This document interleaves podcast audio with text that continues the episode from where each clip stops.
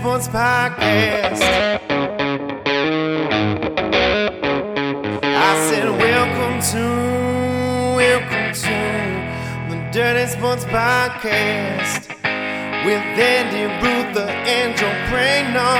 Welcome to, welcome to the Dirty Sports Podcast. Welcome to the Dirty Sports Podcast. I am your host, Andy Ruther, coming to you live from Cincinnati, Ohio, with my co host from Los Angeles, California, Joey No Chill Prano. Good late morning, Andy. How's it going, man? I uh I see you rocking the uh the Miller Lite hat. Oh yeah. Figure I'd give this you know, I love Miller Lite. I love all the merch that they send us. The uh the low the low profile hat, not really typically my style, but I was like, oh, maybe I'll rock it on the show when the headphones will be pressing down my head anyway. You know where that'll be good for? The beach. Yeah. Cause it's like it's definitely waterproof. Yeah. Good for a run. Good Yeah. for beach volleyball. Absolutely. Take it maybe in the water. Yeah. Beware them sharks, bro. I'm obsessed with that guy who posts the drone videos of great white sharks in Southern California. Fascinating. I refuse to watch it. I don't want to know. Yeah, don't. Don't. But like, it's just for me, it actually does it. Makes me not scared because you're probably not going to hear this, but like the frequency Yeah, and they're not messing with people. ever. But whatever. But whatever. I'll be I'd be the guy. That's just my luck. Yeah. It's it's at the Malibu artist. If anybody wants to watch any of these on YouTube, I don't know. It's pretty cool. I, I am missing that California weather right now. I'll tell you that much. Getting some rain. Uh, the heat is just nonstop. Yeah. Like you know, the 90 degree heat and 90% humidity. It, it's been this way like three weeks, maybe minus a couple days. It's actually been kind of overcast here, not just at the beach. I mean, I went to the Dodgers Mets games both Saturday and Sunday, and both games for at least uh, I don't know four, four or five innings. Cloudy. Although yesterday, shout out to Chris Wild, happy birthday, uh, Chris Wild. Chris Wild took me to the game. I mean, I think I've settled on it. I think the best seats at the at best seats at Dodger Stadium are home plate, low, Loge, yeah. Loge home plate. He got us right out of the sun. It was like we were just under the overhang. So we are in the shade the whole day. I got to say, I love Dodger Stadium. I love the vibe of Dodger Stadium. I love, you know, the aesthetics of it. Um, I like watching a game there. But Dodger Stadium just keeps getting worse logistically, especially with like everything that's going on with checking bags. And now you need this and the e tickets. It's like, it's uh, the incompetence of Dodger Stadium getting you in, getting you parked. Like you can get to the game an hour before the game starts and you barely make first pitch because they they're incompetent in getting you into the ballpark, getting you into the parking lot, getting you into the ballpark. They got to check everybody's bags for you know beach balls, which they all still get in. Like Dodger Stadium, the I, I wish I could just go watch a baseball game at Dodger Stadium without Dodgers fans doing the fucking wave the whole time. Do you think getting into Dodger Stadium is a Dodger Stadium thing or a sports thing across the board? I don't know. I mean, I like I went to Citi Field when I was back in New York recently. Easy breezy. Yeah. So I don't I'm know. I, I'm I just, wondering I- because I, I haven't noticed that's the same for me. I haven't noticed any problems this summer at the ballpark either. I feel I, like mean, every- I, I feel like at Dodger Stadium, even like getting a hot dog's a pain in the ass. yeah. Now, to be fair, it's, the biggest it's the biggest stadium in baseball. You know, there's a lot more people there. Sure, but let's say there's let's say you go to a whatever a Reds game and there's thirty thousand people there instead of fifty thousand.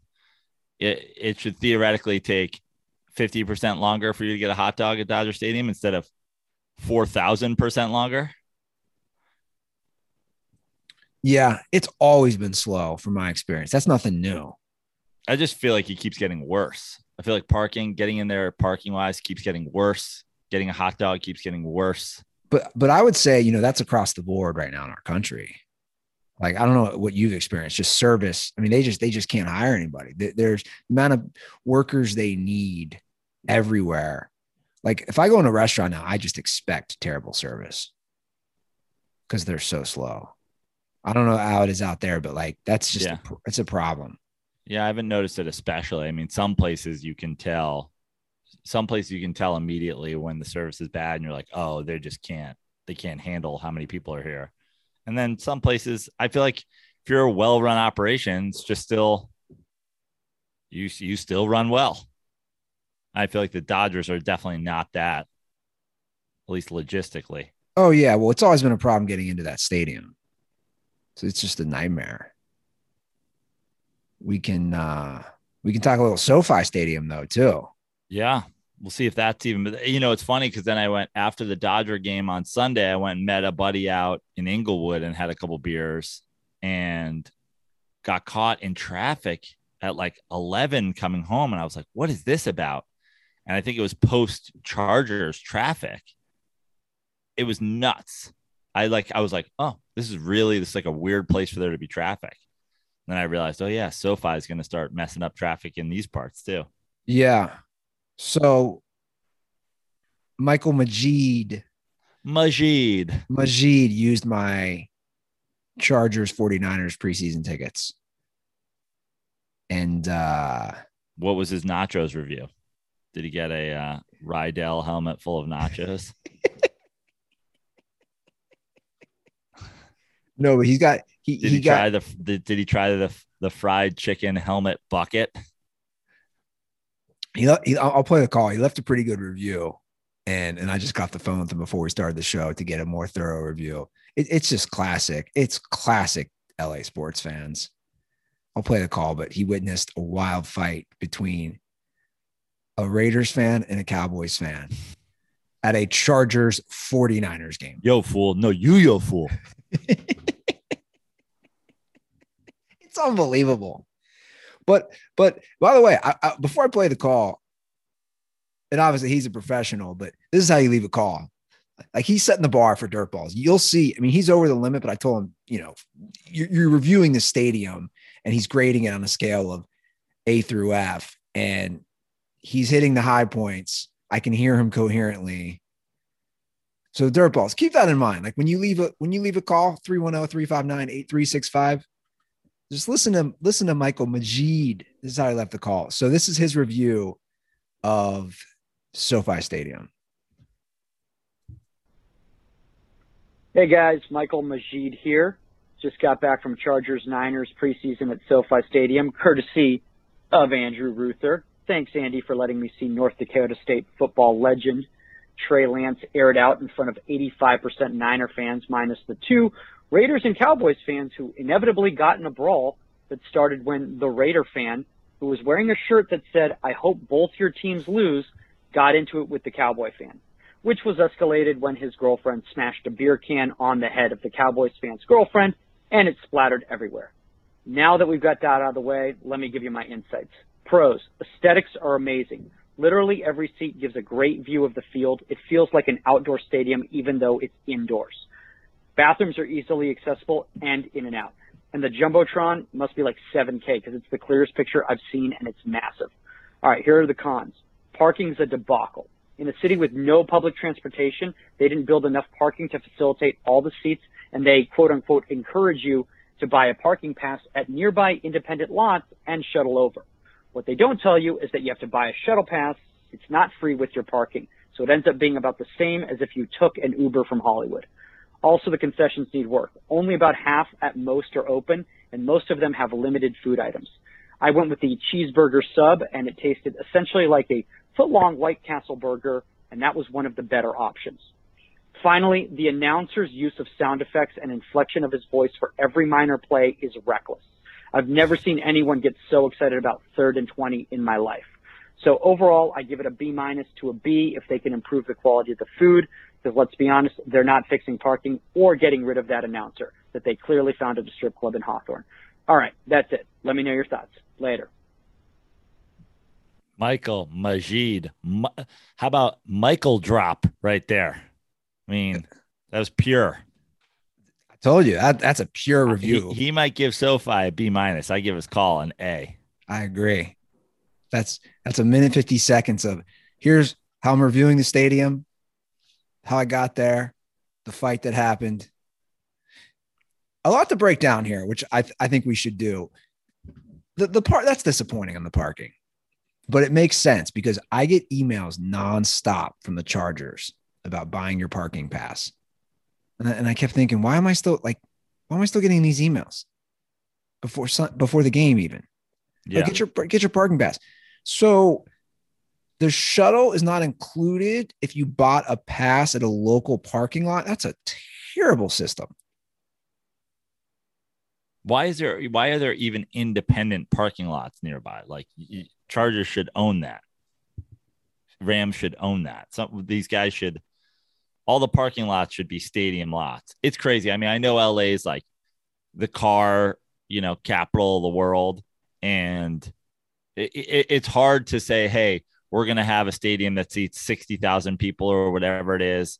And like in LA, every single person, even if two people go together, they're like, we're going to take separate cars. Just like no one in LA carpools anywhere.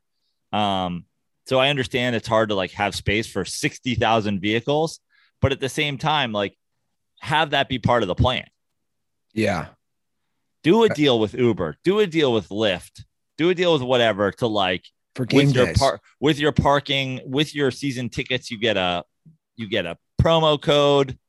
It's not that hard to figure out like 100% you you boost some you know ride share with a promotion. They give a kickback to you. It's not that difficult.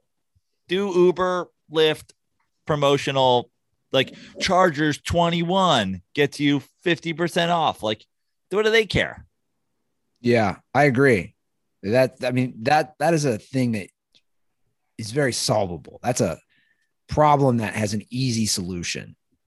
And he's probably right. They're not going to make a solution. The food thing is a debacle. Everybody's talking about on social media. So he had what looks like, well, first of all, a cheeseburger sub. Like, what is this? And he's saying it's basically a giant White Castle burger. You know, I got to say, a lot of people there's people who are on the fence about like what Citi Field is as a as a ballpark. Is it good? Is it bad? I'll tell you the one thing. You go to Citi Field, it's Shake Shack, it's Blue Smoke, it's Mama's a Corona, like it's New York food. The idea that there's not six in and outs inside SoFi is ludicrous. Dude, you're a LA fucking thing. Have a have six in and outs scattered around the place. Have a fucking Roscoe's chicken and waffles. Like this isn't hard. Well, I bet it just boils down to they don't want to pay the money. They don't want to pay the licensing fees to In and Out. Or maybe In- instead they want to get roasted on social media for putting cheeseburgers covered with pickles on like a fucking hoagie roll. Yeah. That that's that's not a good like do you think they changed the situation there? I don't know it's clearly for both teams, right? It's clearly like a SoFi thing. And when we went there, Andy, and we toured, we didn't see a single concession stand that had any sort of, you know, corporate tie-in at all. It was all generic. Yeah. Yeah. There, there was no, I couldn't agree more. It's the same way. Like if I go to the Reds ballpark, they're only serving, they're serving the LaRosa's, the Cincinnati pizza chain, the Graeter's ice cream, the Skyline, the local Cincinnati, you know, it, I just, I don't. Listen, one of the things, one of my complaints about Dodger Stadium for sure, probably my biggest complaint of all, they don't, they don't serve Miller Lite. I mean, to, to me, that's a slap in the face to every, you know, red blooded American. But at the same time, the, the, you know, the counterpoint is it's all Golden Road which is a local LA brewery, and it's all Montejo and Modelo and whatever to cater to their fan base. Sure. So there's a strategy behind it. You know, I think that they should, I think they should also think about the strategy of sometimes, you know, great American patriots who have good beer tastes are going to attend the ballpark. But, uh, you know, like it's, it's not that hard and to go to SoFi and have these weird, like, you know, brandless concession stand that are served that they're literally getting roasted day one. just destroyed. Now let's let's talk about his positives, which you and I we didn't see a game, but we did a tour, and I'm sure we both understand what he's saying. There's not a bad view Yeah. in that stadium. I mean, your seats are Up there. pre- pretty high to the top. I mean, you're pretty central to the field, pretty close to the 50, but you're pretty high up. But just like when we went to Cowboy Stadium, it was like, oh, that's going to be a dope seat. he said it was great. He said it's a great view, and uh, you know, with that scoreboard, and like he said, where you feel like you're outside but you're inside. I do like that the bathrooms are accessible, so that's that's a huge positive. But the other the other wrinkles they gotta figure out, and the announcer thing that would be annoying. To me, that's so LA. Yeah. And I'm I'm I'm thinking that there's probably a different guy for the Rams. Probably. So congrats to the Rams for not having that guy, but sounds awful. Now the fight is hilarious to me. Yeah. That wasn't in the section of my seats. He said that was when they were just doing a walk around. That was more of the corner section. Now, you think that there's like, you know, the thing with all the stuff, uh, fights, police shootings, whatever, everybody's always like, oh, we're just seeing them more because we have phones. And it's like, we've had we've had camera phones for a decade now. And I feel like we've I've seen twice the amount of fights. I think the fights are up. in two weeks of the preseason. I agree. I- I think I think some of the other things I think have happened a lot, but I don't think sports fights. I, I think the NFL sports fights just keep going. on. I mean, think about it. He's he's at a preseason Niners Chargers completely meaningless game. Justin Herbert didn't even play. And a Cowboys fan is fighting a Raiders fan. And a woman smashes a beer can on and top of you, and then did you see the other that was like what was that the Rams fight in basically Pittsburgh. started because the no uh see the Pittsburgh Oh, one? yeah I saw the Pittsburgh one but there was a Rams fight that was basically two guys Oh, arguing yeah. and then it started where the woman threw a beer it's like ladies why don't you stay the fuck out of this Yeah. This this seems to be a trend going on right now. yeah And and the Pittsburgh fight was started by a woman yeah. To steal a line from Dave Chappelle and Trading Spouses, better check your tone, girl. I, I mean, look, it's not a good situation right now with the fights. And, and, and dude, if you're going to a game, like just just relax. Uh, you're fighting at a sports event. You're a grown ass adult fighting in a sports event. What's wrong with you? it's ridiculous Go enjoy the game. Enjoy the $30 hoagie cheeseburger. but but that situation, to me, that is the most LA situation ever. Yo fool Cowboys fan versus Yo fool Raiders fan. Yeah. And he said, and I know it's a preseason game, but he doubled down when I talked to him on the phone. He goes, dude, this stadium was 95% Niners fans. He goes, it was that bad. who are the Chargers fans at this point Well, well, he made an interesting comment. He goes, every Chargers fan I saw was also basically wearing a Padres hat. So they're from San Diego. Yeah. And that and and we know that population's been cut down greatly because a lot of people are like boycott the Chargers now. San Yeah. Diego fans. I think it's gonna be hard for that Chargers team unless they're insanely good to like win over a fan base. They might just, you know, you know, the odds The- are against the- it to you know, ever win it over. the the the true core we've talked about it before but the core like the real baseline of dodgers fans are the mexicans A hundred percent. the white people they show up late they leave Yeah. early they play with beach balls they do the wave you know The good fans are the Mexican fans. and they, it seems like they've either stuck with the raiders or gone with the rams so i don't know what you know what's your plan for developing a chargers fan base here I Have a guy who lives 2,000 miles away have season tickets that he sells on StubHub. Yeah. Well, that's I think. I think it's going to end up being very similar to what it was in Carson, which it's going to be a destination game for road teams. I mean, your ticket, your Giants tickets are going to Giants fans, right? You're you you've you've got a friend who's begging for your Cowboys tickets as a Cowboy fan. You don't have a lot of Chargers fans that are reaching out and going like, Andy, I'm a Chargers yeah. fan. Could I get tickets to this game or this game? Majid wants my Patriots tickets. Yeah. Yeah.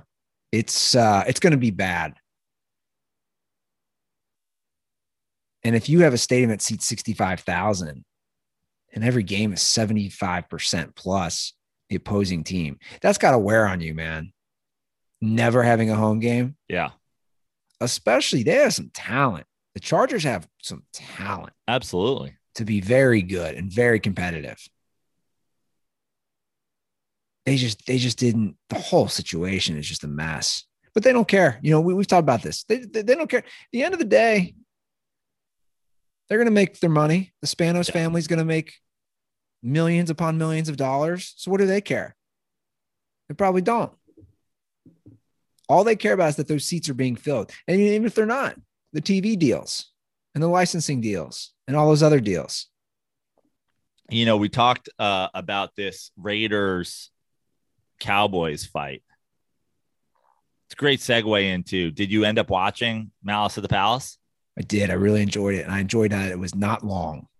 It wasn't long. I think it wasn't long because there's whole there's not a whole lot of story to tell with it other than what they told. You know yeah. what I mean? It's funny because the everything with that, you know, district attorney or whoever he was was like, "Well, 10 million hours of footage," and it's like, then you talked about it for three minutes. They're like, then we found the guy, and then we got him. Well, but, that's one. That's one of the things I liked about it is that you like. I forgot I forgot about all the criminal impl- implications on both the players and the fans. And that, I did find that interesting.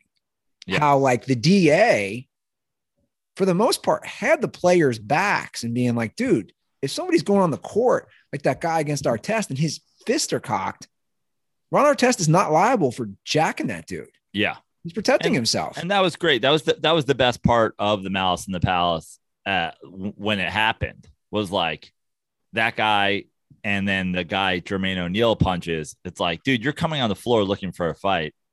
I'm I'm stoked that you're getting punched by an NBA player. Yeah, me too. But you know what's interesting is I saw it on. There's not a ton of votes on it, but I saw somebody posted it in the Dirty Sports Reddit. Who is at fault? The Pistons or the Pacers? Somehow the Pistons are leading this vote. Like the Pistons aren't responsible for this brawl, right? Like no. I would say I would say that the responsibility still almost almost with a hundred percent. Like the guy who throws the cup or the beer or whatever, he's responsible in some regard.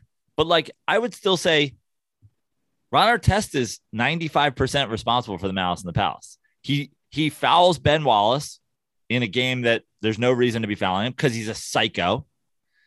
Then he lays on the scorer's table then he goes into the fucking crowd. Like it's, I would say Ron Artest is 95% responsible for everything that happened there that day. Well, what's interesting is I, I do like the deep dive. Now we see, we, we, we knew because because we were old enough. Like we knew Ron Artest was completely bananas. Yeah. But what we didn't know, I didn't know, he had a traveling therapist with him. He had a traveling shrink with him. And then you hear him say, Well, my therapist said move, remove from the scene, which that's what Ron's doing, right? He's laying on the table, he's trying to gather his thoughts. Clearly, that didn't play out the way it also, should have. Th- there was a little bit of a show to that, right? He's laying down on the scorer's table. Yeah, for sure. There's a show to that. And also, like this whole, you know, the whole idea that, and and I'm glad the guy got, you know, uh, whatever punished criminally, the guy who threw the beer or whatever. But he got, like, he got a felony charge. I don't know what yeah. happened. But in the end, it's like, dude, there's been the the Giants Chargers game where somebody throws a fucking like the whole crowd's throwing snowballs. There's been people in Philadelphia throwing batteries. There's been Boston fans throwing the N word around. There's like, there's been things as bad or worse than getting hit with a cup the idea, I mean, the, the bottom line is if that hits anybody but Ron Artest, I don't think they go into the, the crowd. Yeah, I agree. And you can't and and the thing is is like I think I think forever you know the idea that Stephen Jackson Stephen Jackson unapologetically like going to fight for Ron Artest like I, I don't think anybody ever blamed him that Ron Artest was in a brawl and he went up there to try to help his boy but the bottom line is he doesn't go into the stands unless Artest goes in the stands you know what I mean Yeah. I mean, Ron Artest led the way. And it was just what's fascinating about what happened. It's just a combination of everything. The, the lack of security, the lack of law enforcement. It was, it it was basically, you know, everything was just ready to combust. And you have the drunk fans, their teams getting their ass kicked. You have a heated rivalry. You have two teams that are very similar as far as defensive minded teams that have players that can lose it at any minute. Yeah.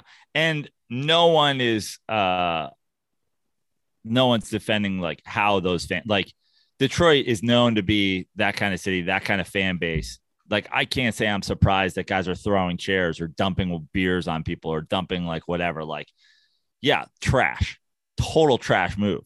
But also, it got to that point because Ron Artest went into the stand and started punching somebody that didn't do anything. Also, Well, after watching it, part of me is watching this saying this could have been way worse. I mean, imagine if you had imagine if you had hundreds of more fans. I mean, I mean, it, it could have gotten really bad with the fights. it got pretty bad. I mean, I mean, it was bad. I, but I also think it could have been even worse. I, I, I mean, Ron Artest is he's a fascinating guy. He truly is. So some of the lines, the takeaways, that line when he goes into the locker room and he says to Jermaine O'Neal, "Are we going to get in trouble?" That Yeah, that is unbelievable. that is like that shows the psychological mentality of Ron That Artest. is that is uh am I gonna be home for WrestleMania? That's the equivalent. That's Brent- the Dassey, Brandon Dassey. Is it Brendan Yeah. Dassey? yeah. It is. It's that's a, actually that's a great comparison. Like, bro, what? You're in jail Um, for murder. Yeah. Are we You just, going? start, you just started a full arena melee. Are we gonna get in trouble for this? Yeah, bro. You might not ever play in the NBA again. yeah, it's it's it's almost it's a childlike mentality. Again, Ron was so out there. To say that is just unbelievable. But Ron was also interesting in that I thought, you know, he called himself a coward. He openly said that on the Yeah. documentary for leaving the Pacers, for demanding a trade. Because he said he couldn't handle it. Couldn't handle the post fight. He's got he's got some, or I should say, vice versa. Like there's there's some Kanye vibes. Like I watched, I watched the. uh Ooh, I like Did you it. watch the Kanye Letterman interview? Like Kanye's like, you know, the whole thing of like Kanye's crazy, Kanye's crazy. Kanye's like, oh yo, I'm crazy. He's like, I'm like, he's like, I have severe mental problems and I need heavy medication. And all those times that I did some shit that you thought was wild, I was off my meds, crazy. Yeah. So it's like Ron Artest has similar things where he's sitting there like, oh, I'm a therapist, and I know I do this, and I know I make these bad decisions because this happens. Like he's just full on like, yo, I'm crazy. But but you know what? I think there's something with it. I think there's something to that that I personally I value and appreciate that because there there is honesty and there's self-awareness. He knows that. Like if you if you know if you know some of your weaknesses, But it a- took him a long. It took him a long time to get there. We're we're finding out about him being open about this now. sure. When he's in the league, he's changing his name and being like, no, it's it's totally normal. No, I'm No. quitting this team. I'm going to this thing because it's yeah, it's whatever. I'm fighting this guy. No, and that's fine, but but I still I still appreciate the awareness or evolution, whatever you want to call it, to at least understand that. Like, like if you know, as it look, we all have weaknesses as humans. If you know your weaknesses or where you can go to dark places, I think that's really important because at least you're aware. And you're right, it, it's more now. I don't think he fully knew that then because he was such a nut job, but he ironed it out Now I did, I did, I did forget. I was laughing. They're like, "Oh yeah, Ron Artest went to, know, he changed his name to Metta World Peace, and he went to the Lakers, and he won a title." And I totally forgot that the elbow he threw right at James Harden's head. Remember that? Oh yeah, on the Lakers, and it was it was a brutal elbow. Yeah, and he's got. I mean, if you did a Ron Artest super cut of like his terrible, reckless, like in trying to injure somebody fouls, it, it it'd be longer than you know, be longer than Kobe's game winners highlights. Like it'd be four minutes long. Well, attending the source, I, I didn't know about the source awards or I forgot. That was wild. Yeah. Saying that he had to go to a funeral and his teammates see him presenting an award at the source awards. Like that's some loony shit. The weird thing about this documentary is like Ben Wallace is the only piston that'll talk. Yeah. Can we talk about his voice for a minute? Yeah. Dude, is there anyone out there with a deeper voice than Ben Wallace? No. And then it was funny, like Ben Wallace is there for like three minutes in the whole documentary. It's the only piston thing. And it's he's basically just like, people didn't know my brother died. And you're like, okay. And you were upset about that. like, it, it's wild his voice is just really. I put in Twitter Ben Wallace's voice. Nothing's popping up. Nothing. I can't play a clip of his voice. Nobody's posting something. Do you remember the show Iconoclasts where people of different like artistry would like interview each other? I want a Andrew Luck, Ben Wallace conversation. oh, that would be good. That would be good. I, well, I put Ben Wallace into Twitter, and what keeps popping up is the uh, United Kingdom Secretary of State for Defense. yeah, is Ben Wallace. I don't care about him. Yeah, his voice was insanely deep. That is a good point, though. No one else is willing to talk or or did they even not kind of like I don't know. Is that why it was an hour because they just couldn't get the other side to like weigh in? What did you? Like, I don't. Uh, did you? I don't know if you saw Jermaine O'Neal was an executive producer on that. Yeah, and I was gonna say it. It was very, it was very much like a Pacers story, you know. So let's say this doesn't happen. Obviously, the Pistons took four out of five from the Lakers in the finals the year before. They'd beat the Pacers in the Eastern Conference Finals. They lose in seven games that year to the Spurs. The Pistons do when they're trying to repeat. Do you think there's do you would you give an an edge or anything happen differently if the Pacers stay together? Not really. Yeah. Unfortunately, yeah. I mean, listen, the idea that the Pacers gave them, you know, went to six games with them the year before, I think that's just a testament to them also playing that kind of ball. You know what I mean? Getting in there and with their with the Pistons defense and and and beating up on a Lakers team that has won a couple titles and is Three. definitely yeah, and is definitely, you know, is is is the Shaq Kobe like they were a defensive you know their their idea was let's shut people down defensively so getting into a six game series with the with the pacers where you look at that game six it's 59 59 when the fucking i saw it. that was wild 59 59 when the arteta in the fourth quarter That's so it's like nuts. it's like you know, if you're playing, there, no one's running away with games when you're playing when both teams are playing games into the 50s. I think the the matchup is just better. That being said, it's like I just don't think I think that I think the Pistons are better had a better roster in terms of winning. guys, guys who get buckets. You know, you had Hamilton, you had Chauncey Billups, guys who could. I, I agree. I think that I think the Pistons have a better roster. Rasheed was the, was, was the guy that that that did it for me. That was the I, the Rasheed Wallace trade. I've talked about so many times how much money I made because I was like, oh, now they added a guy who's big, gets like, I, you know, if the if that Pistons team with Rasheed and Ben Wallace and uh Tayshaun Prince as a front court, that front court, if they can't beat that Spurs team, come on. Yeah. Okay. Here's a good question. What team? This would be a good one. Who smokes more weed? That Pistons team or that Pacers team? I think. Because you got you got a lot of guys on both those teams who are openly big marijuana users. Yeah. I mean, Stephen Jackson said in the documentary he was getting high every day. Yeah.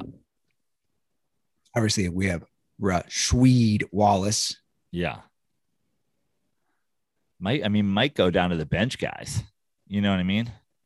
Yeah. Scott Pollard's facial hair tells me that he smoked a lot of weed. Ooh, yeah.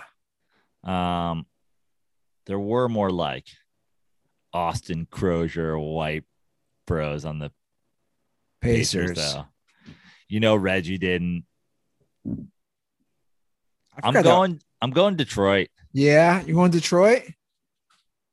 but I don't know. I bet you Rip Hamilton like wasn't smoking weed during the season. I bet you Chauncey's not. It's really just a Rasheed, but Rasheed and Ben Wallace alone, just like their size.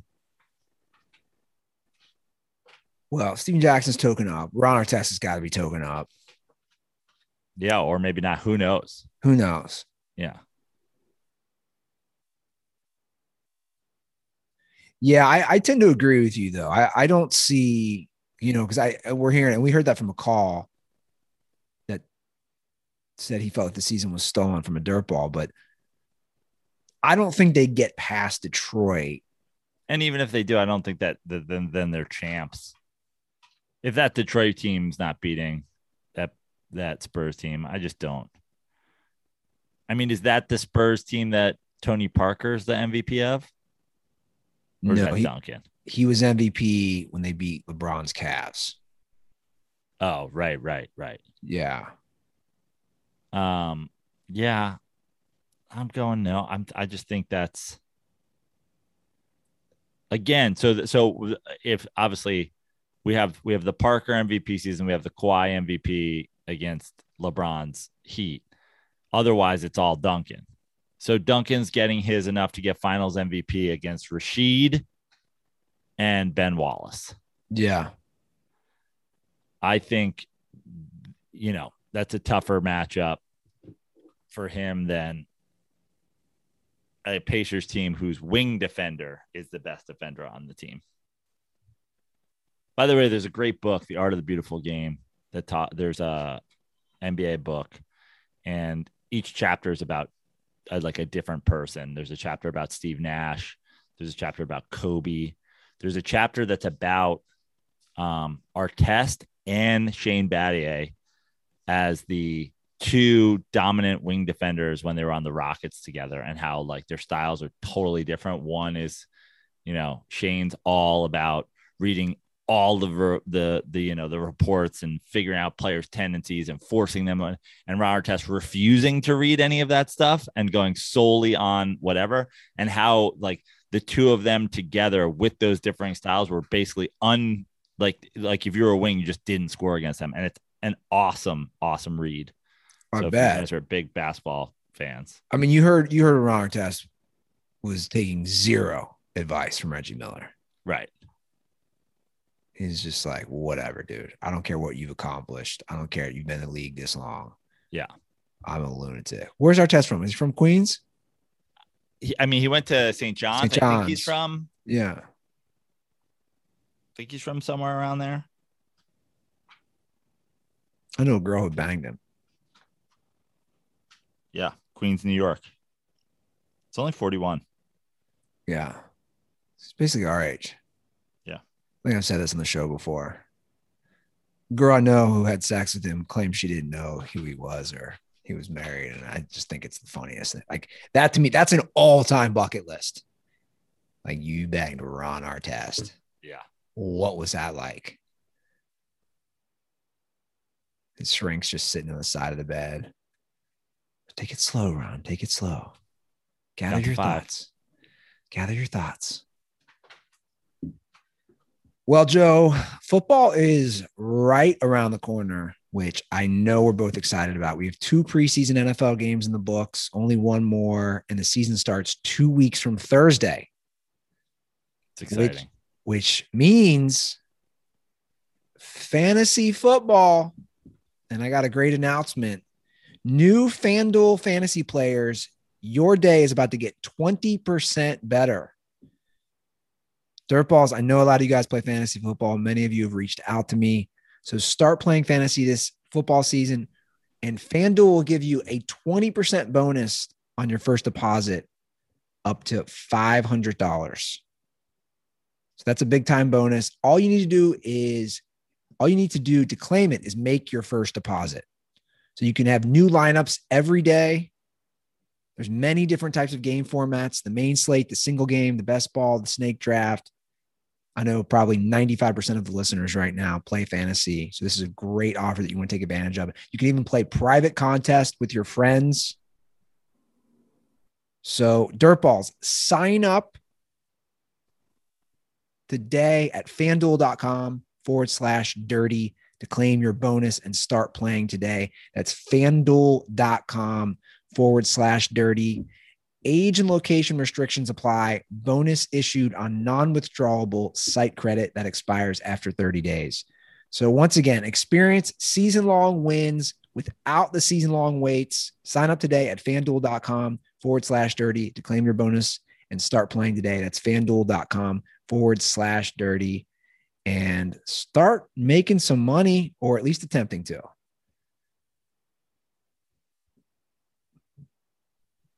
Who do you have in your fantasy? I don't have anybody yet. Like, like, like if you are you a guy, because I know there's different strategies. Are you going always quarterback first? I mean, it all depends on tra- draft position to me. Like, I'll tell you what, I'm I'm definitely not a uh, running back first guy. If yeah. it, I should say that the the wording of that is misleading. I'm I'm not definitely a running back first guy, meaning uh, there are a lot of fantasy strategists who are like running back first no matter what.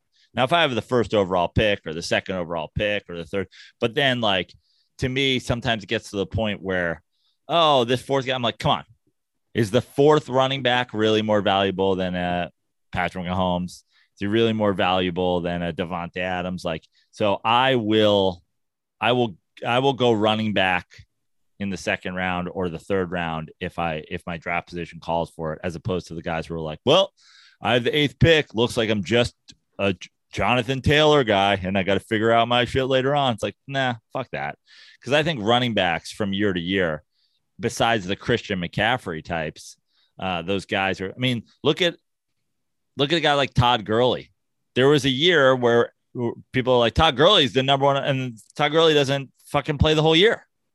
Like I think the the shelf life on a running back is so short, and then also the chances of them, of them getting hurt is so high. Yeah, I agree. Yeah, running backs, man. No, you got to go with the quarterback.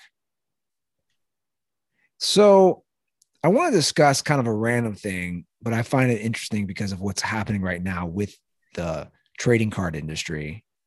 So because of the pandemic and I've, you know, other circumstantial things I don't fully know, but I know the pandemic has a huge part on it. The value of trading cards is like at an all-time high.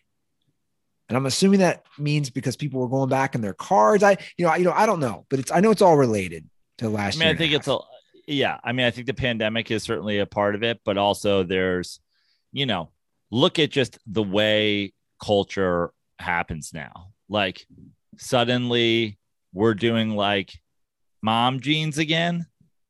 You know what I mean? Like suddenly Wow. we're doing like highway. So it's all it's all cyclical. like suddenly all the people our age who have a shit ton of cards from the 90s are going back to the 90s and being like, look at this, look what I have. And that era that's between then and now where cards kind of fell off is like not really a thing. It's all cyclical. We always we love the we love like the 25 to 30 year old retro move, whatever sure. that is. You know what I mean? And we always fucking have. I mean, look at, I mean, look at what people look like now and how people dress now as compared to what they did five, six years ago. It was like, uh, it was everywhere was a man bun. Everybody had a 70s style. Everybody had long hair again and beards and whatever. And you're like, why? Why? It's like, yeah. So, so, you know, I assume growing up, you were a big card collecting guy. I was. I was. My brother was. Now I have not because I don't have like my my little brother's got all our stuff, but also like I'm just not going to do it. I'm just not going to be that guy. Um, but it's the retro. It's the people who are going back 30 years to their childhood and diving into that stuff, and now being like, oh, I'm going to get into this again. Yeah. Well, I have gone back on my cards now that I'm home where I grew up, and this was huge news. I, I think it's huge. And I, I had no clue till I started reading the financial implications of this major league, of Major League Baseball ending a 70 year deal with Topps at what is called now the height of baseball trading cards.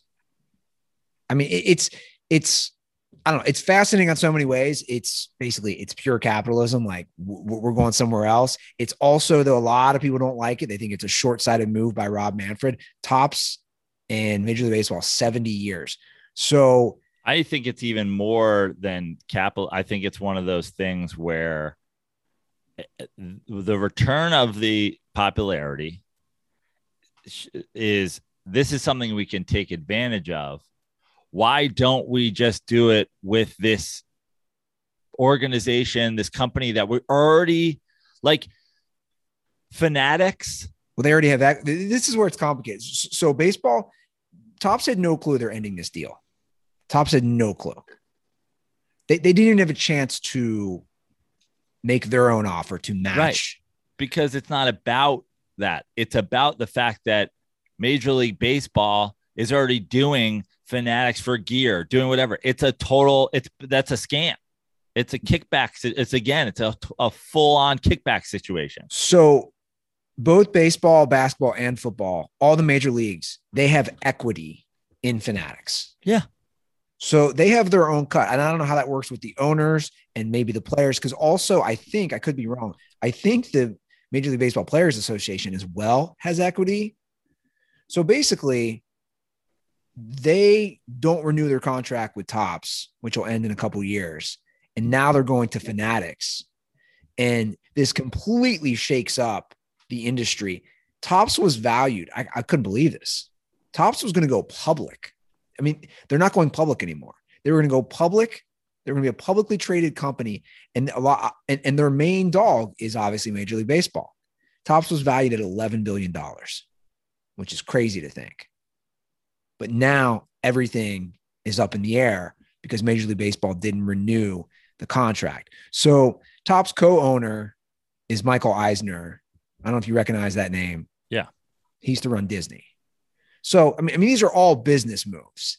And he's pissed. I read some stories. He had a very heated call with Rob Manfred Thursday when this news leaked. I was like, dude, are you serious? You guys are going to do this without even letting us match? We have the 70 year history.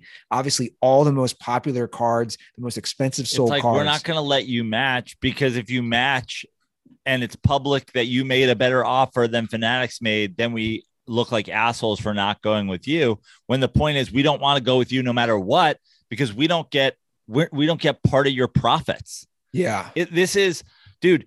remember when fucking StubHub came ar- came out and was like, oh, this is the, you know, this is how you can get tickets on the second market without having to go to scalpers. And then all of a sudden, Ticketmaster buys StubHub, and now all the Ticketmaster events sell out immediately, but you can get them the second that they go on sale for double the price on StubHub. Basically, Ticketmaster is just like, hey, we're doubling the price on you. We're pretending we're selling them for this price, but we're really selling them for this price. Yeah. It's all, it's all a fucking scam. and what might happen is Fanatics might end up buying Topps anyway. Now, Even more ridiculous. but a lot of people are wondering, including myself, not that I have cards that are worth so much, but whenever this deal ends, which I think is 2023 or maybe 2025, and it's probably already affecting the value of the Topps cards because they're going to lose the licensing agreement with the players, Or maybe it'll make it go up. or they increase because in people- value. yeah. Yeah, But like I- this just stinks of we're going to have a company that we own and we're going to be able to determine how many of these cars go out, NFTs, all the shit. It's like nothing's ever good when it's monopolized and you feel like you're purchasing from one thing, but you're really purchasing from the like the other thing. Like, like yeah, it's so stupid. I mean, this is the same way. This is the same way it is now with uh, merch. You go on to buy some team merch, you can't find the Nike product that you're looking for anymore. You can't find whatever. It all just redirects you to Fanatics. It all redirects you to the NFL shop. It's like, dude, you don't have what I'm looking for. And now you're blocking me from finding it because you want everything to go through your shop. yeah. and God forbid, then you make something with it. You don't have a licensing deal. We're going to bankrupt you. It's just, it's like, like, well, that's why what has Major League Baseball gotten right? What has it gotten right? So the idea that you have this other company, Topps, that has been getting cards right for 70 years. Now you're going to take it out of the hands of people who are getting it right, put it in the hands of people who have never gotten it right. well, well, well, hold on. Not, not only Fanatics has never had cards. This, this is what, what finds, I find this so fascinating is Topps has been doing it for 70 years. Fanatics is just now going to introduce trading cards. Right. And, and to be honest, you know what it makes me think of? I don't know if you remember like the honeycomb cereal when you would get a trading card, Yeah. and I'd always laugh because it'd be Mark McGwire, but they didn't have the licensing agreement. So yeah. he so ju- he's just wearing a red helmet and a white jersey. Yeah. And I'd always laugh like nobody wants these shitty honeycomb cards, these Yeah. post cards. That I mean, Fanatics won't be that because they will have the agreements, but the thought of me being like, look at my new Fanatics card. I don't know. I like I don't like it as, as a guy who definitely has sentimental value with his cards and nostalgia look i look i again i understand like they're going to do the best move for the league and for the players financially. Like they all they all profit from this. The players the owners the league this is a better financial move for them but i don't know man. I don't like it. It stinks. Like you said we grew up collecting cards. It's fun to look at your old cards. I have great memories of going into a card shop there, there was a local one by me called Sports Cards And you'd go in, you know, you'd be like nine years old and you're trying to negotiate with the guy at the store the value of your card, which is so funny to think about. Yeah. Kids aren't doing that nowadays. I have no idea. But I know kids are into it these days. I know the adults are back into it these days. Like my nephew is fascinated. I've shown him my cards. He's nine. I was showing him, I think I said this. I got a bunch of Michael Jordan cards and he just couldn't get over this. He's looking at these cards. He's like, wow, Michael Jordan, 1990 Fleer. Like he doesn't understand that. But yeah, man, I don't know. Everyone was so quick to jump on Manfred as usual. But at the end of the day, if he's making more money for the owners and the players, they're going to like this move. Right. But this is everything in the history of sports. It who does it benefit? The owners and the players. Who doesn't it benefit? The fans. Sure. I, agree. Do you know? Do you have any clue your best card that you had Mm, growing up or anything? I did get a, and I, I was a big Cal Ripken guy growing up. I did pull a Cal Ripken signed card in a pack. Um, I don't, I don't know what my most valuable card that I have would be. Um, I have no idea. Yeah. I mean, I'm sure there's like, you know, I'm sure there's guys like, you know, I, I was collecting in the mid 80s and the early 90s. So, you know, I'm sure I've got McGwire's rookie card and Bond's rookie card. And You know the Uh, McGwire card that was worth the most back then? which one? It was the Olympic one. Okay. I have that for sure. 100%. Yeah, he's wearing the USA Olympic jersey. That's Yep. the first ever Mark McGwire card. I just That's remember a, that. that's a Topps card. It is a Topps card. Yeah. Um, I have a bunch of Jordan Coca Cola North Carolina cards. I have like that whole set. Um, those were those got up there in price for a while. I think like I think there's twelve of them or something like that, and I think they were all over like a hundred bucks. So, you know, the the Griffey rookie. I don't know. I have no idea what. The upper deck was the good Griffey one. Yeah, I've I have a number of those. Yeah.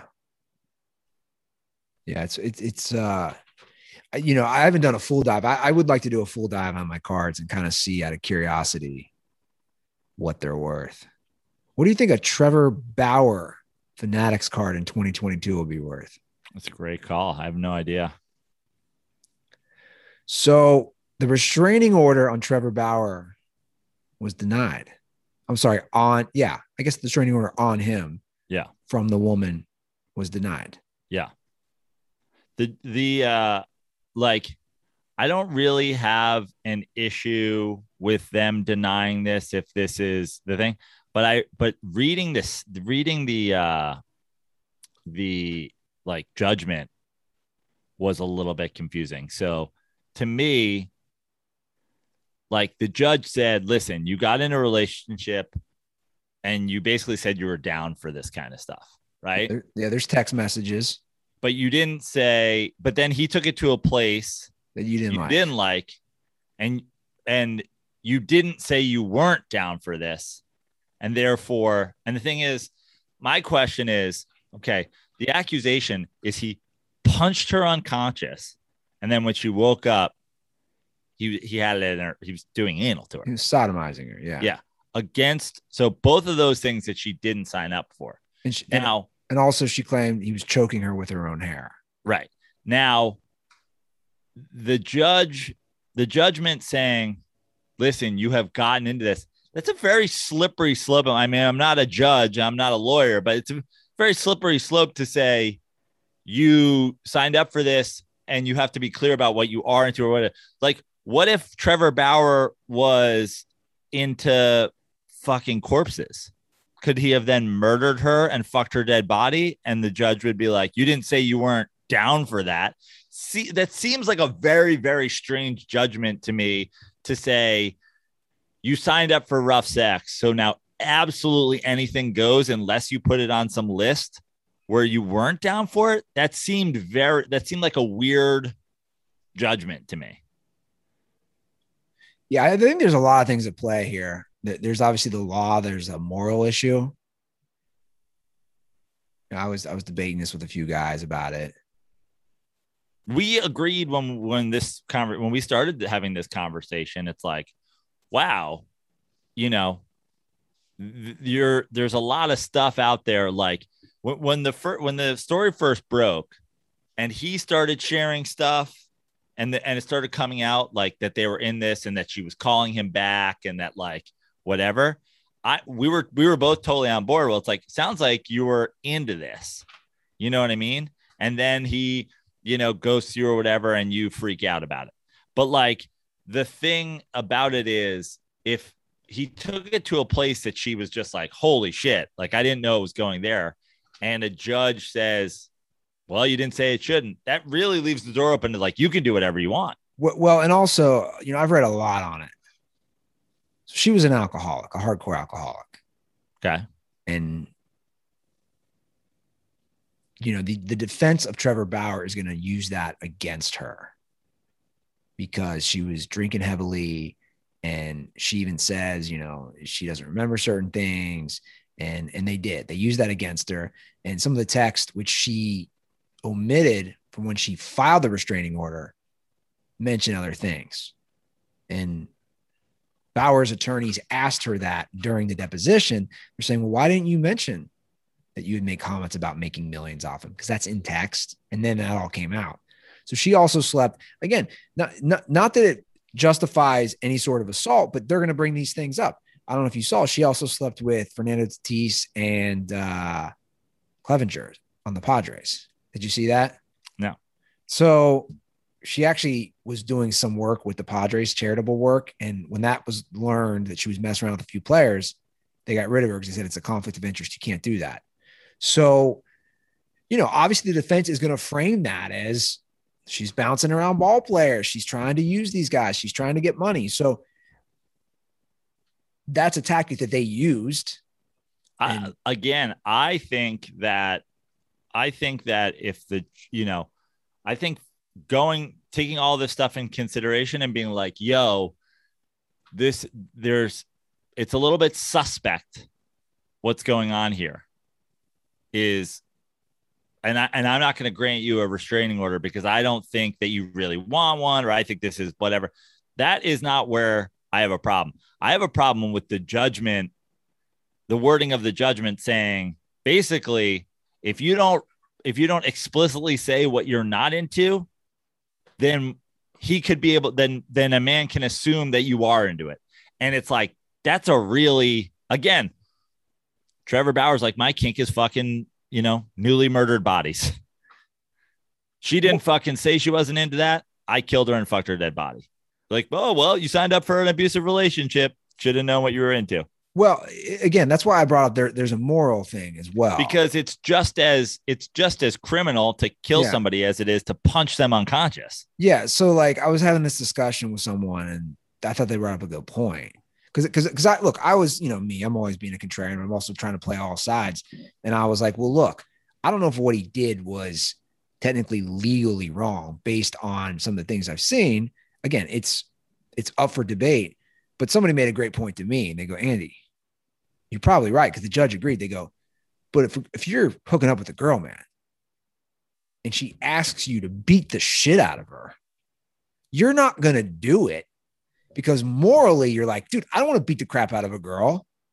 Whereas Trevor Bauer had no qualms about that. She's like, beat me up. I'm into that. And he and he did. And she's arguing he took it too far, whatever. But that's my point. You know, you know, th- there are moral implications here as well of like, Yeah, it's just I mean, it just gets into a weird thing. Like, let's say she let's say she's even like, I want you to punch me unconscious. And he does. Does that mean everything goes once she's out cold? Like, could Yeah. he that could could he then have like dragged her unconscious naked and like laid her out on the front lawn and put up, you know, uh, you know, 50 cents to have sex with this body? Like, you know what I'm saying? Like the idea that she didn't say no because she was literally out cold. Therefore, you know, she couldn't revoke consent or whatever. It just seems like a crazy judgment for like a judge to make, like to say, listen, if you don't say no to something and you've already said yes to things that are in the same realm, therefore, you it's like it's anything goes. It just seems crazy to me. that's why I stay away from all this stuff, man. I'm serious. That's why I like all that violent S and M kink stuff. Like, no thanks. I barely could slap a girl's ass. I mean, I mean, you because you it, it can go, it can go places. Like if someone openly says, I want the shit kicked out of me, I want it violent. And it's obvious, right? Can we just agree that it's obvious? She gets off on it, and so does he. He clearly has a whole thing about getting off on this as well. Based on the text, based on how it went down. Who knows? But I will I will pose this question. does he play on a team the rest of this year or does he play in the major leagues in 2022? I think he plays on in the major leagues in 2022. I don't think he plays on the Dodgers this year. He's obviously not going anywhere else besides the Dodgers. I think he plays in 2022 one way or the other because either the Dodgers use the offseason to bring him back with the, you know, this all sorted or they do some sort of buyout or whatever. I mean, it sucks for him, you know, I don't want to say it sucks for him, but like this happens in the first year of this deal. It's like a huge deal for another team to trade for him under this deal with all this going on seems crazy. It's kind of like a Deshaun Watson situation. It's like you're you're taking on whether you know whatever the legal ramifications of it are, you're still taking on this you know locker room story. And and the fact of the matter is all the reports are the Dodgers don't want him back because they just don't fucking like him. Yeah, it has nothing to do with this. They just don't like him. They don't like him, and it has to do with this, right? Sure. It's like, it's like we're not going to put up with that bullshit when we don't even fucking like him. Yeah. True. I think for sure he pitches next year. It goes back to our point that nobody ultimately cares. I just, I just, I just don't. I don't think fans care. I don't think owners care. You can write as many articles as you want. This again, this doesn't make it right. This I'm not saying whether it's right or wrong. I'm saying I don't think fans care. I don't think owners care. I don't think leagues care enough about this stuff. How many of these guys have done wild shit and Ben gotten- Roethlisberger, like, is beloved in Pittsburgh. Beloved, I mean, that- that's a prime example. beloved. Kobe Bryant is beloved in Los Angeles and worldwide, and it's to the point where none of that stuff even gets mentioned anymore, at all. Yeah. Ben Roethlisberger, unlike Kobe, but multiple accusations, multiple. Beloved. No one in Pittsburgh, like, even mentions it. It's not even a fucking thing. The only person that it's it's completely affected, and because there was video, is Ray Rice. I'm sure we're forgetting some people, but but who else? Who else didn't get a job again? If if they had the talent, if they still had the talent, who didn't get a job again? Richie Incognito tried to decapitate his First of deceased all, first of all, no video. his deceased father. Right. First of all, no video. The, the video is like a huge thing for the Ray Rice. I mean, the Ray Rice was a perfect storm of cover up, video, exposed toward the end of a running back's career. Like it was a it was a perfect storm. Yeah, and, that's my point. Like, like that was towards the end of his career. I mean, He- he was- Tyreek Hill still, you know, he's kicking girls down the hall and he's in the league and no one talks about it. Kareem Hunt. Kareem Hunt. Didn't Tyreek Hill also ass- Well, what there was allegations his that- kid or something like that? Yeah, there was there was some allegations around that, but and, and that's my point. Like ultimately, you're wasting your time. I'm just telling anybody out there, if you think anything's going to change, it's just not going to change. Remember when all those NFL players did that commercial after the Ray Rice thing? Yeah. Didn't change anything. You want to hear from the dirt balls? Yeah, let's do it. Before we do that, I want to give a shout out to our friends at Everlane. I've been rocking my comfy Everlane sweats. In fact, I've been wearing them to yoga. They fit so great.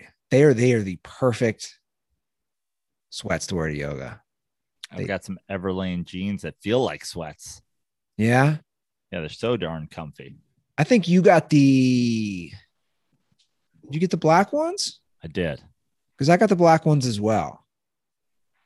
Guys, Everlane has everything you need to upgrade your summer look.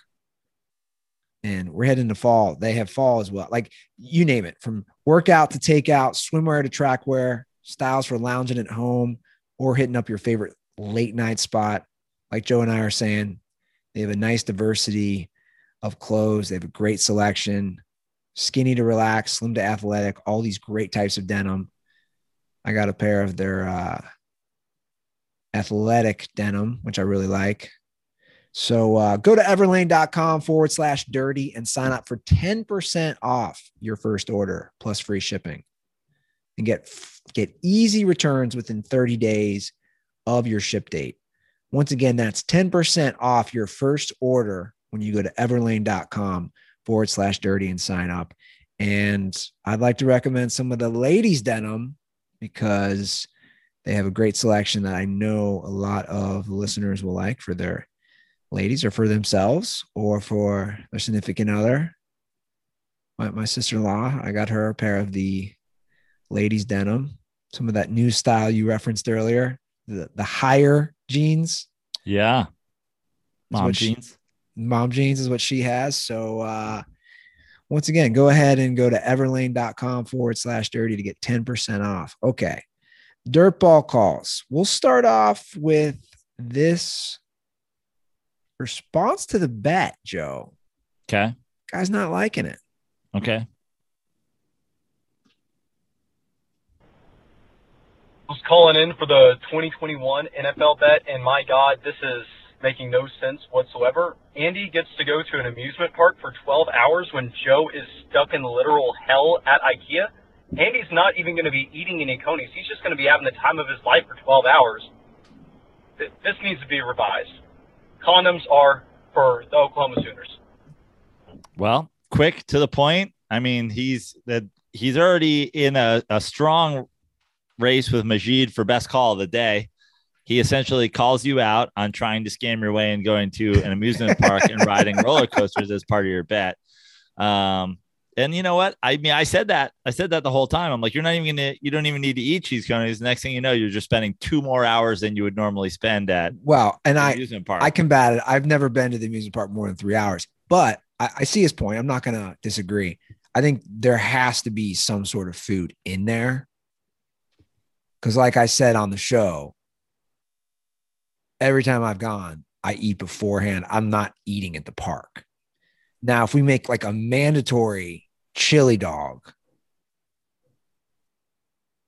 I I know my body, and I'm being honest. There is a huge potential of vomit or shitting myself if I'm continuing to eat chili dogs throughout a 12 hour day while ri- while riding 80 to 90 mile roller coasters, or not even just the roller coasters. Some of those things that spin and you know you're going up and down. Like The spin, uh, sideways spinning for me has always caused me nausea. Upside down spinning, like forward and backward spinning, never. I could I could go on roller coasters.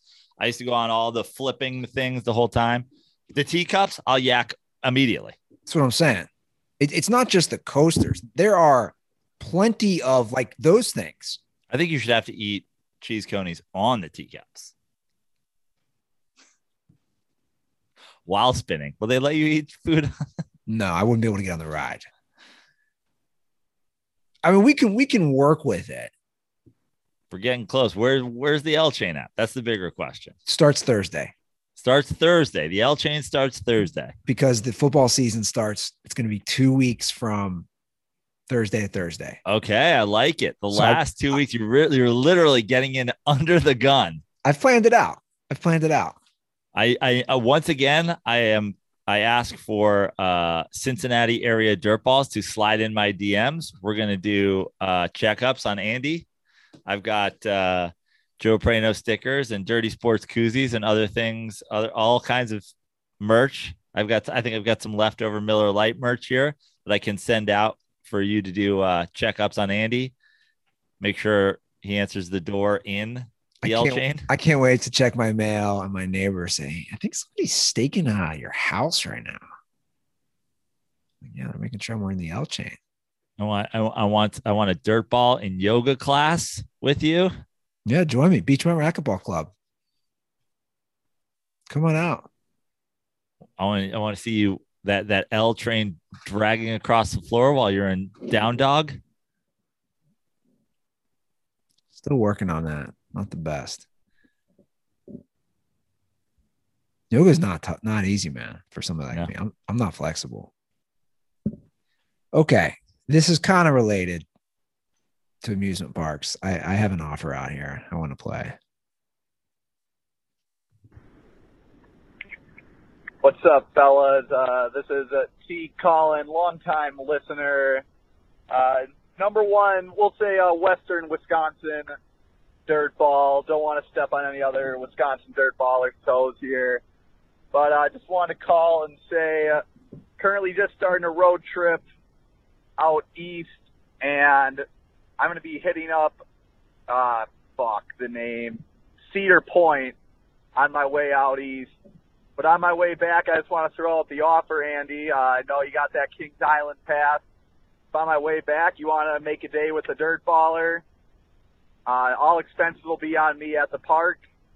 Just figured I would call and do it while I'm out in that area. So, love listening to the show. Been listening since about episode 250, I would say. But yeah, stay dirty. All right, this is the second dirt ball has reached out about Kings Island meetup. So Okay. I, I'm proud to say we're discovering there's a lot of theme park dirt ball enthusiasts. Uh, not shocking at all. Not shocking at all.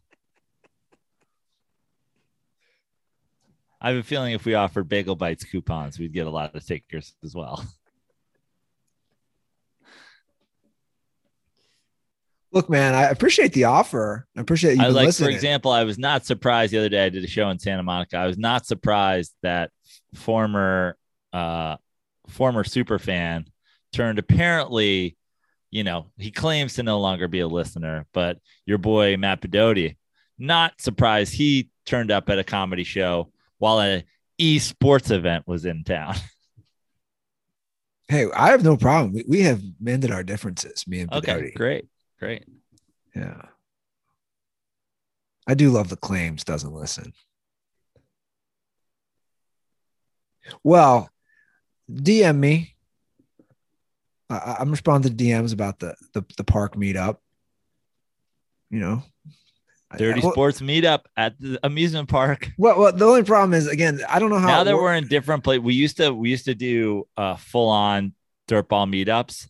Now we've splintered into two factions, and I I am asking uh, dirtballs to meet me at football games, and you're asking dirtballs to meet you at the snack bar area of amusement parks.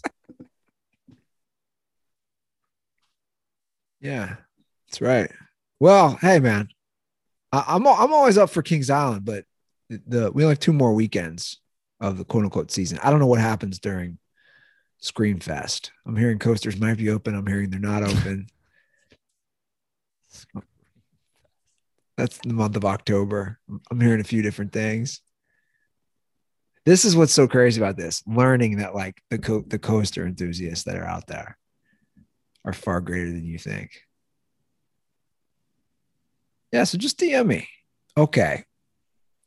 This is, I think we've discussed this before, but I'll, I'll play it again.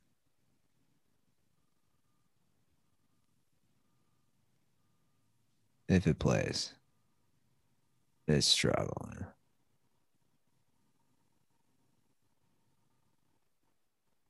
It's not playing. Okay, let's let's try one more time. Here we go. What's going on, boys? Will, your uh, number one Indianapolis dirtball. Uh, just got done watching the Malice in the Palace documentary on Netflix. If you haven't seen it, highly recommend it. It gives a great point of view of the Pacer players.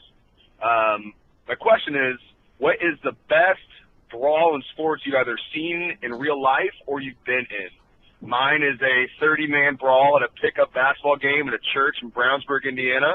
Um, love to hear your story. Stay dirty, boys.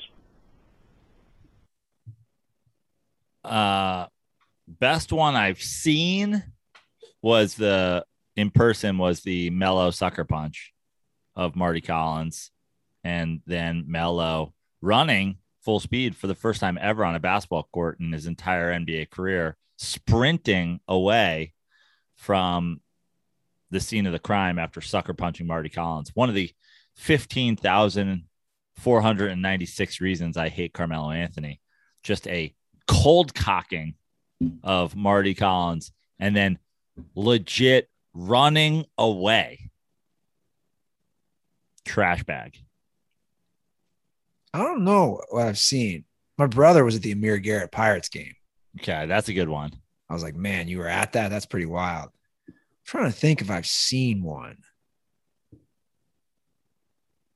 I was also at an end of the season Mets game uh, versus the Phillies after uh, one of my favorite players growing up, Gregg Jefferies. I believe it was after he got traded, and then, or was it after? I forget which one it was. Either either Jefferies had just gotten traded, or vice versa, or McDowell had left. But anyway, they Roger McDowell hated Jefferies when he was on the Mets, and uh, when they were both on the Mets together at the end of the season, Jefferies like grounds out to end the season, and McDowell says something on his way to first. Jefferies hits first base and immediately turns, and they fucking brawl. And we had planned. It was crazy because we had planned to go to the game like the end of the season. The players, you know, if they're not going to the playoffs and stuff like that, a lot of times they would like meet the players, sign their hats, like shit like that. And the whole thing got canceled because there was a brawl. I guarantee that I just can't think of any off the top of my head that I've seen. Even like Venice Beach, have you did you ever see any like wild brawls in the basketball courts? Mm, no. I feel like it was all just trash talking. Yeah.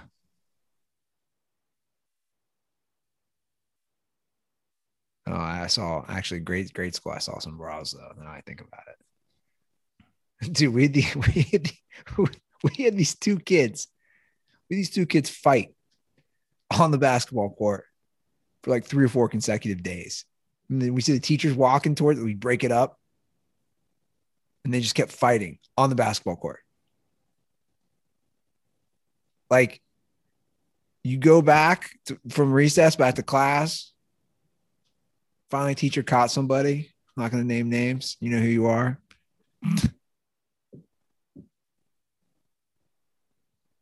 grade school was wild, man. Yeah. Just fight club, grade school fight club. Well, I just I missed those days. We had a game called Dirty 30. It was basically tackle basketball. Yeah. I don't even know why like why we did. We tackle basketball. You know, the basketball, the guys could just destroy you and you're trying to get the ball in the hoop, but like, you know, and you're on the pa- a hard pavement. By the way, shout out to the St. Xavier Bombers, my alma mater. Went to went to the game on Friday. We won the opening game.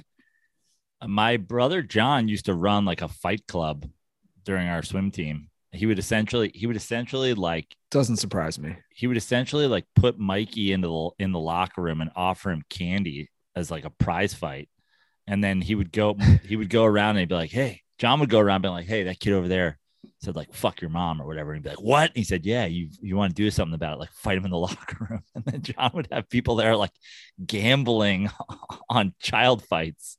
That's pretty awesome. He was basically running like a cockfighting ring, except instead of instead of roosters, it was like seven year old swimmers in speedos. Yeah, my brothers used to pair us up to fight against not like a full ring like that, but to get us to fight other kids. John would be paying people out in like Fun Dip and Jolly Ranchers. I was loud. I was with my brothers yesterday. We were at, we are at my my younger brother's pool, and we were sharing some memories. And because I remember this stuff, and I said, guys, you remember when I was like five doing swim lessons at the swim club that we belong to?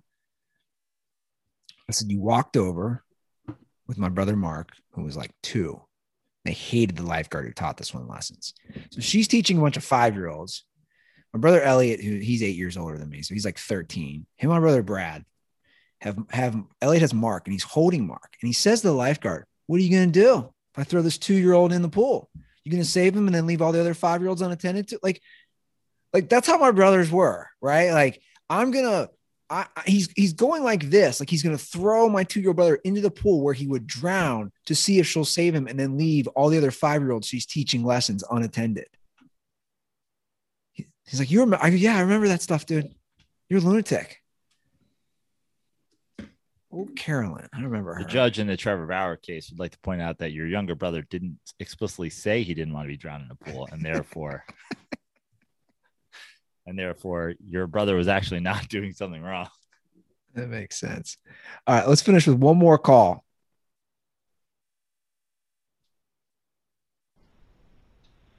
Hey, Joe and Andy. It's Evan here, Dirtball Evan from Ohio.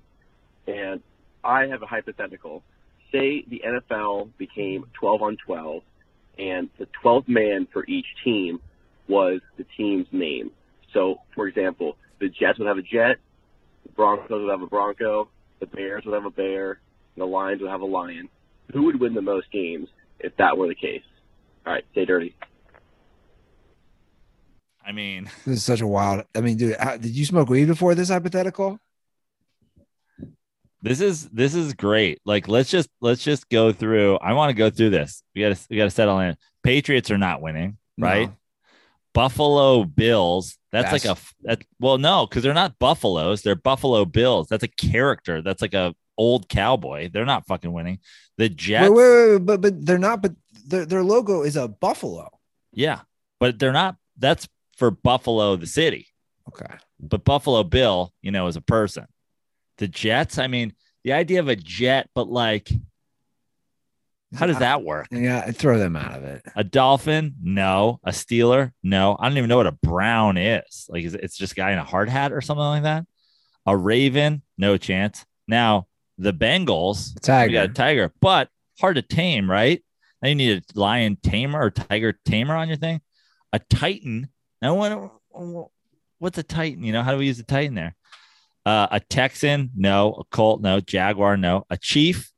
I mean, Wait, wait, wait a second. Do we got to tame him, or is he just attacking the other team? Well, that's the thing. But now we're talking about is he off sides? Is he on sides? Like, can we can we get a tiger to not? this, is, this is the most not- ridiculous shit I've ever discussed. is it gonna be possible for a tiger not to get in the uh, neutral zone? A neutral zone infraction again. The tiger that won't stay on its side of the field.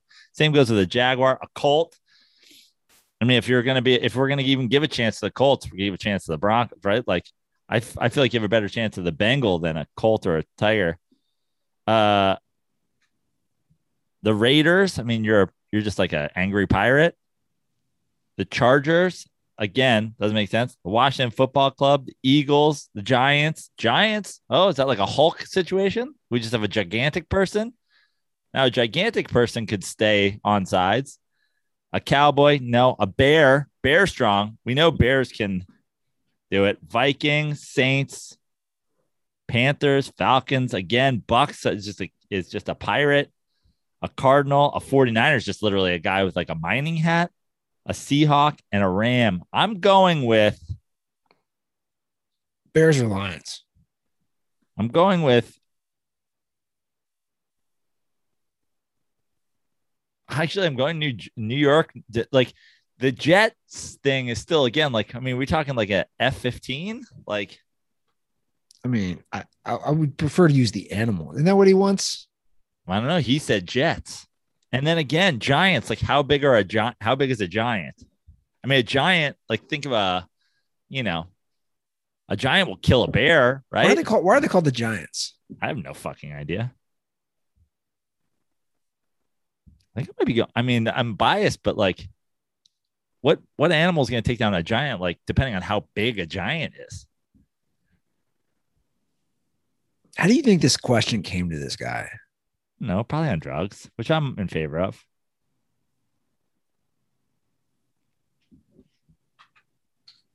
Who wins in a fight, a bear or a lion? You think? I was just thinking that. I feel like a bear is more tameable, but maybe not. There's not really. I guess there are. There's yeah, like bears are like riding unicycles and shit. Bears are so big, dude. They will fuck you up. They're not as big as giants, though. Again, I don't know how a jet remains on sides, and like just seems How's it flying? Like it, you Right. can't just you can't it can't just go up vertically. yeah. I'm going giants. It's a giant. They're giants. going Bears. Go to uh, the Dirty Sports Reddit. Who do you think would win in a fight, and who do you think would be a better like a a literal giant or a bear? It's the only way to end this show. Speaking of giant bears, did you hear that the Raiders were trying to get Khalil Mack back this offseason? No, I didn't see that. Jon Gruden not afraid to take a gigantic L. He's like, I'm getting back with my ex. Hey, He sometimes it sent a he sent a U up he to the fucking to the Bears. He did. That's funny. I didn't see that. oh, 310 359 8365. That's the hotline. So if you smoke a little weed and you come up with a crazy scenario, give us a call. Follow us on Twitter and Instagram at The Dirty Sports. Drop a podcast review. And if you do, I'll send you two free koozies. Just leave your Twitter or Instagram handle in the review so I can reach out. Come to my weekend in New Orleans for shows at Comedy House New Orleans and to watch gigantic giants stomp, I don't know, Mother Teresa and the Saints. Uh, we are going to do some shows. We're going to go to the Giant Saints game at the Superdome. Tickets are available. Link in all my social media bios, which is at Joe Praino everywhere except for Twitter at Fix Your Life. And uh, go to my website, joepraino.com for other shows. All right, guys, that is our show. Have a uh, great start to your week. We'll be back in a few days. And as always, stay dirty.